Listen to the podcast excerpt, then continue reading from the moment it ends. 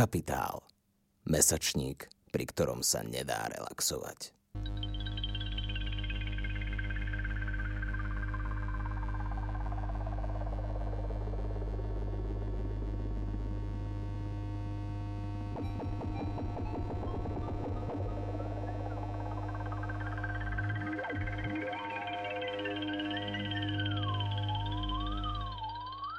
Už o rok si pripomenieme súcitnú eutanáziu Československa ako geopolitického projektu. Mocenská dynamika, ktorá utvárala politickú dynamiku tohto multietnického štátu, však prežíva naďalej v našich mysliach, medzinárodných vzťahoch i kultúrnych sférach dnes samostatnej Českej i Slovenskej republiky. Špeciálne v rámci kultúry a populárnej kultúry sa príznak Československa vracia každoročne v podobe filmov, kníh a seriálov, ktoré reprízujú zlaté časy alebo dobu temna. Okrem nich sú tu aj diela ukotvené v súčasnej rozdelenej realite. Slovenky a Slováci, ako aj Češky a Česi, zostávajú súčasťou vzájomnej kolektívnej predstavivosti jednoducho preto, že slovenské a české postavy sa pravidelne objavujú vo filmoch, knihách, reklamách a iných dielach produkovaných na oboch stranách hranice. Je preto prekvapivé, že stále nemáme bohatú odbornú literatúru, ktorá by sa zaoberala problematikou vzájomného zobrazovania československých vzťahov, zrkadliacich sa v popkultúrnych stereotypoch. Čo sa týka exkluzívnejších foriem diskurzu, napríklad politickej komunikácie, existujú výborné analýzy, či už Šútovcova klasika Semióza ako politikum, alebo nedávny čechoslovakizmus týmu Kopeček, Mervart, Hudek ktorý ponúka výborné eseje venované premenlivému významu čechoslovakizmu naprieč 19. a 20. storočím. Popkultúra však, kto vie prečo, zostáva v úzadí. Škoda, pretože práve v rámci populárnej kultúry a najmä audiovizuálnej popkultúry nájdeme často kryštalické stereotypy, ktorých cieľom je rezonovať s najširším spektrom publika. Popkultúra a marketing, ktorý do nej rámcovo zahrňam ako tvorbu reklamných stratégií, sú umením toho, čo funguje. Vychádzajú často, hoci nevždy, zo široko zdieľaných symbolických konštruktov, remixujú ich a posúvajú ďalej, utvárajúc tak mentálne kategórie a očakávania publika. I preto je dnes spôsob zobrazovania etnických, ekonomických a rodových skupín v populárnej kultúre pod drobnohľadom. Na jednej strane pramenia z konkrétnych mocenských a kultúrnych vzťahov zakotvených v žitej realite a na druhej ich implicitne či explicitne interpretuje, napríklad ako legitímne alebo nelegitímne a ovplyvňuje to, ako o týchto skupinách ďalej uvažujeme. Cieľom tohto textu je naznačiť, že je to tak aj v prípade československých vzťahov. Neponúkam komplexnú analýzu všetkých relevantných trópov na českej a slovenskej strane, na to by nestačila dizertácia. Sústredím sa na jednu modalitu československého vzťahu, ktorá sa mi však javí ako dominantný spôsob zobrazovania slovenských postav v českej popkultúre, predovšetkým vo filme. Pracovne ju nazývam Vinetu spod kriváňa. Nadvezujem tu na podcast, ktorý sme v roku 2020 nahrali spoločne s Tomášom Hučkom a historičkou umenia Milenou Bartlovou. Vznešený divoch zomiera s odsťou. Základný rámec tohto stereotypu je jednoduchý a celkom presne zodpovedá vznešenému divochovi, dobre známemu z postkoloniálnych štúdií. Vznešený divoch je fixnou ideou o obyvateľoch neeurópskych krajín, ktorá ich vykresľuje, spomeňme si na Vinetua, ako morálne čistých, neskazených civilizáciou a v kontakte s prírodou a autentickou múdrosťou predkov. Často tu nachádzame klasickú tému nespútanej sexuálnej energie, ktorú do amerických žien projektovali už európsky misionári v 17. storočí. Vznešený divoch je situačný stereotyp, ktorý existuje iba ako kontrapunkt ku skazenému dobyvateľovi, ktorý vládne modernou technológiou a európskou racionalitou, čo mu dáva mocenskú výhodu. Oproti vznešenému divochovi však práve moderným svetom morálne skorumpovaná, moderná sofistikovanosť a technológia hlboko poškodila jeho schopnosť autentického vzťahu k samému sebe. Vďaka tomu síce vznešeného divocha nevyhnutne mocensky porazí. Ten je však morálnym výťazom, ktorému patria sympatie publika. Ako píšu v nedávno vydanej knihe Úsvit všetkého zosnulý David Graeber a David Van Grow, Vznešenosť nie je presná. Hovoríme skôr o stereotype hlúpeho divocha. Len na okraj. Skutočným hrdinom týchto príbehov je postava, ktorú môžeme nazvať priateľ dobyvateľ. Etnicky a kultúrne spätá s dobyvateľom, ale morálne a emocionálne s divochom. Príkladom môžu byť Old Shatterhand, Mayovky, Hawkeye, Posledný Mohikán, Nathan Algren, Posledný samuraj, či Jack Crab, Malý veľký muž. Ten však pre nás nie je až taký relevantný. Sex po slovensky. Akým spôsobom sa tento stereotypný vzťah projektuje do slovenských postav v českej popkultúre? Jeho perfektné zosobnenie nájdeme v nedávnom Šarlatánovi Agnieszky Holland, kde stretávame v podaní Juraja Loja postavu Františka Palka, asistenta hlavnej postavy, ktorou je liečiteľ Jan Mikolášek. Toho zase môžeme vnímať ako dobyvateľa. Palko je vykreslený ako jednoduchý muž, ktorý na Mikoláška počas pracovného pohovoru spraví dojem nie odbornou expertízou, ale svojou sošnou postavou. Palko a Mikolášek sa stanú milencami a zblížia sa natoľko, že spolu dokonca navštívia Palkovú rodnú tatranskú drevenicu, kde v generačnej zhode žijú jeho matka s manželkou. Pre dokreslenie charakteru hrá Palko dokonca ľudovky na husliach. Autentická kultúra ako vyšitá. Romanca sa naštrbí vo chvíli, keď Palko, rozorvaný fascináciou medzi Mikoláškovou odbornosťou a láskou k manželke, dostane správu o tom, že jeho manželka je tehotná. Posadnutý liečiteľ ho napokon vmanévruje do toho, aby jej podstrčil bylinnú zmes na vyvolanie potratu. Ani táto morálne korumpujúca sila však nenaštrbí Palkovú vnútornú integritu a lojalitu k jeho dobyvateľovi. V dramatickom finále filmu socialistickom monster procese odmietne Palko krivo vypovedať a pošpiniť Mikoláška. S úžasom sleduje, ako mu jeho zamestnávateľ neoplatí gesto, ale naopak. Vynájde sa a vykonštruované obvinenia prisúdi práve Palkovi. Ten tak prehráva zápas, ale zachováva si česť. Našťastie sa nemusíte trápiť. V skutočnosti sa žiaden monster proces neudial. Mikolášek bol odsúdený na 3 roky za krátenie dane a žiaden palko neexistoval. Asistentom bol Mikoláškov český príbuzný. Sú len autorskou licenciou. Práve tým je však cenný, ide o kryštalický stereotyp, symbolický konštrukt par excellence. Charakteristická dynamika sofistikovanej moci proti autenticite, respektíve intelektu a vzdelania proti naivnej spontánnosti sa javí ešte zretelnejšie v dielach, ktoré tematizujú libidózne obháňanie v heterosexuálnom móde. Vyberme niekoľko príkladov. V muži v nadeji stelesňuje slovensky hovoriaca Vica Kerekeš erotickú túžbu mužov v strednom a staršom veku. Neistý macháček, sveta znalý polívka keď v čo do sliskosti dodnes v českom filme neprekonanej biliardovej scéne spontánne narúša mravné, konverzačné i spoločenské tabu. Ako erotická múza českých mužov, redukovaná na sexuálny objekt, tu reprízuje úlohu milenky z Nestidu, ktorá hlúpo prezradí aféru s českým milencom, keď si u neho zabudne korytnačku. Podobnú úlohu si zahrala aj Táňa Pauhofová ako Camgirl vo filme Román pro muže – ktorú skorumpovaný sudca donutil najmä ako útechu pre zomierajúceho brata, Vladika. Opäť sofistikovaná moc proti autenticite. Pauhofovej postava predstavuje spontánnu mladú ženu, atraktívnu a naivnú, ktorú na rozdiel od ostatných postav nezaťažuje ustavičné premýšľanie a morálne otázky. Ostatné postavy si získa bezprostrednosťou a vecným prístupom k životu. Mám rada pekné veci.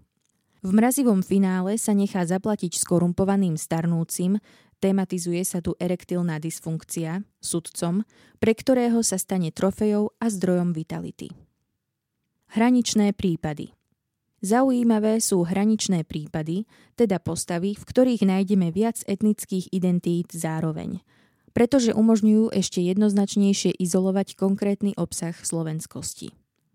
V 10 pravidel, jak zbaliť holku, remake o dva roky staršieho talianského hitu, stretávame sofistikovanú slovensky hovoriacu študentku francúzskej literatúry Stefanii s titulom z Oxfordu, dceru francúzskeho diplomata a slovenskej matky. O jej srdce sa pokúša ostýchavý astrofyzik na základe pravidiel pripravených jeho otcom. Zdalo by sa, že logika mocenského vzťahu medzi skorumpovanou modernosťou a naivnou autenticitou tu teda neplatí. Obaja sú moderní a sofistikovaní, pričom mocenskú prevahu má v rukách oproti neistému nerdovi svetácka Stefany. Pri bližšom pohľade však zistíme, že platí perfektne. Stefany totiž jej svetáctvo a prevahu dodáva francúzsky pôvod jej otca a zároveň jeho exkluzívna pracovná pozícia. Symptomaticky sa o matke okrem jej slovenského pôvodu nedozvedáme nič. Bez nich je Stefany naivné dievča, ktoré uverí kalkulujúcemu astrofyzikovi. A hoci zistí, že ich romanca je vyfabrikovaná a ukončí ju, rozchod je len dočasný. Stefany v závere podľahne a uvedomí si, že bez svojho stalkera nemôže žiť.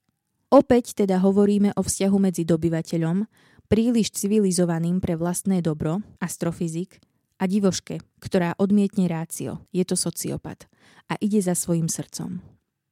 Sneženky a Machši po 25 letech prinášajú obdobnú dynamiku v postave Jany, céry Vikyho Cabadaja a jeho slovenskej exmanželky, ktorá podobne stelesňuje spontánnosť a autenticitu. Aj tu je za tento komponent jej identity zodpovedný jej slovenský pôvod. Slovami jej otca, jej máma to byla tak vostrá Slovena, úplnej Jánošík. Nad touto jadrovou slovenskou identitou sa však klenie modernejšie československé ja, plné kontroly a racionality.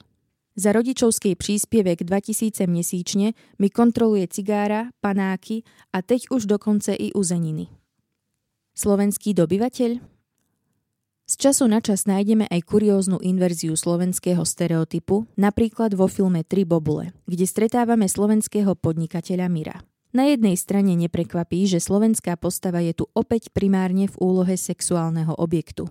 Film akcentuje Mirovú fyzickú príťažlivosť a predstavuje ho v pozícii suverénneho alfasamca oproti zmeteným, rozorvaným českým betám. Neobvyklé je, že Miro vystupuje aj v mocensky autoritatívnej pozícii dobyvateľa, finančne zaisteného záchrancu rodinného vinárstva ktorý, čo je ešte prekvapivejšie, má na prvý pohľad vyberané spôsoby. Dostatok seba kontroly, na rozdiel od českých postáv, a dokonca rozumie vínu. V priebehu deja sa však situácia obracia.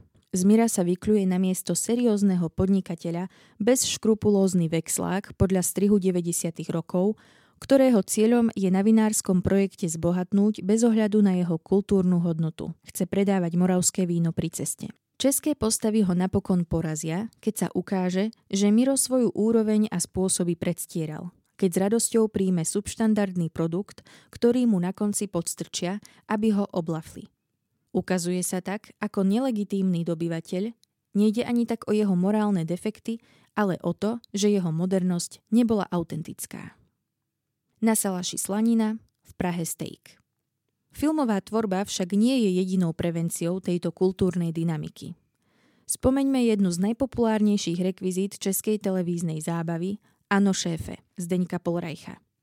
Jediný z dielov, v ktorom Polreich zavíta na Slovensko, tzv. slovenský špeciál z roku 2016, sa odohráva v klasickej tatranskej kolibe, ktorú neúspešne spravujú dvaja bratia, bývalí hokejisti.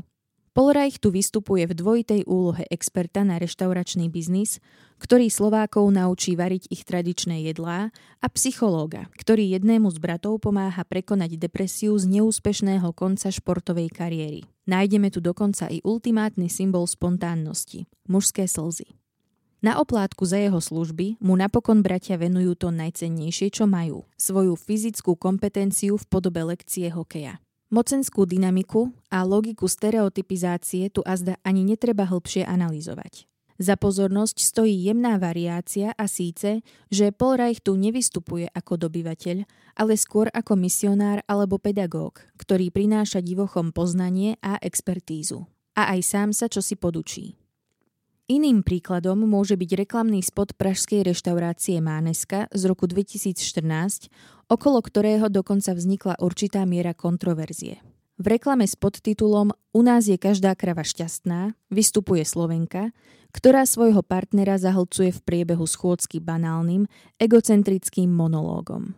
Vnútorná logika postavy a komika situácie vychádza opäť z dynamiky medzi spontánnou naivnosťou a kultivovanou modernosťou.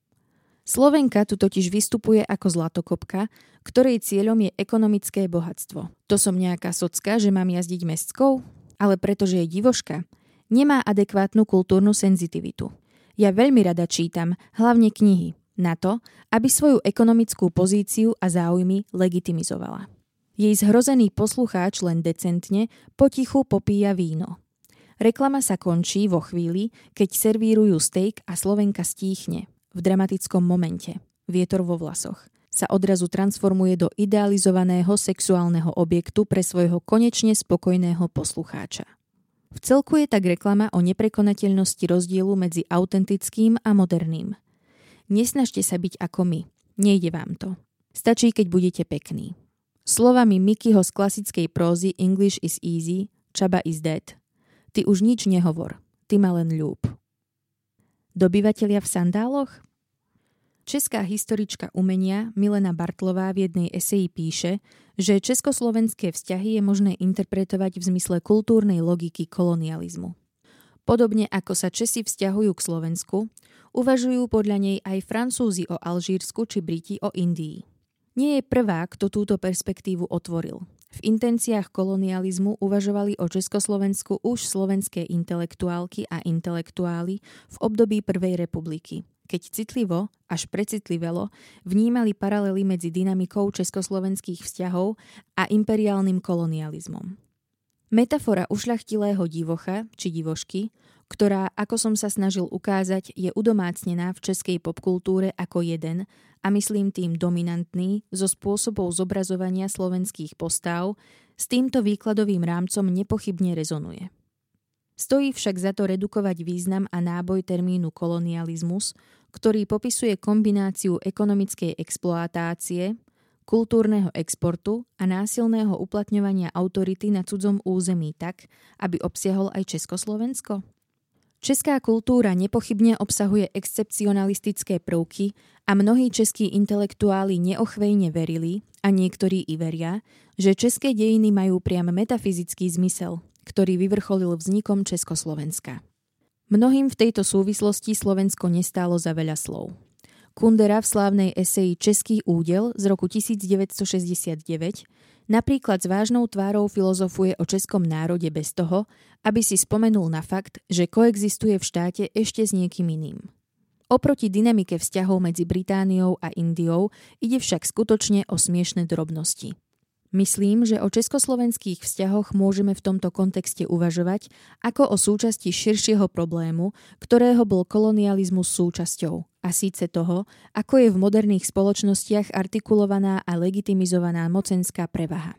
Zdôrazňovanie autenticity, čistoty, spontánnosti a s nimi spojená idea morálnej prevahy ako formy autority je aktom, ktorý dopraje dôstojnosť aj tam, kde chýba moc na realizáciu osobnej či kolektívnej suverenity. Predstava o korumpujúcej moci moderného sveta v zmysle morálky či sociálnych kompetencií zasa poskytuje zdanlivo dehonestujúcu masku skutočného držiteľa mocenskej výhody. Morálna prevaha je vždy funkciou mocenskej nerovnováhy. Ostatne, preto vravíme, že je morálna, pretože to v skutočnosti nie je prevaha.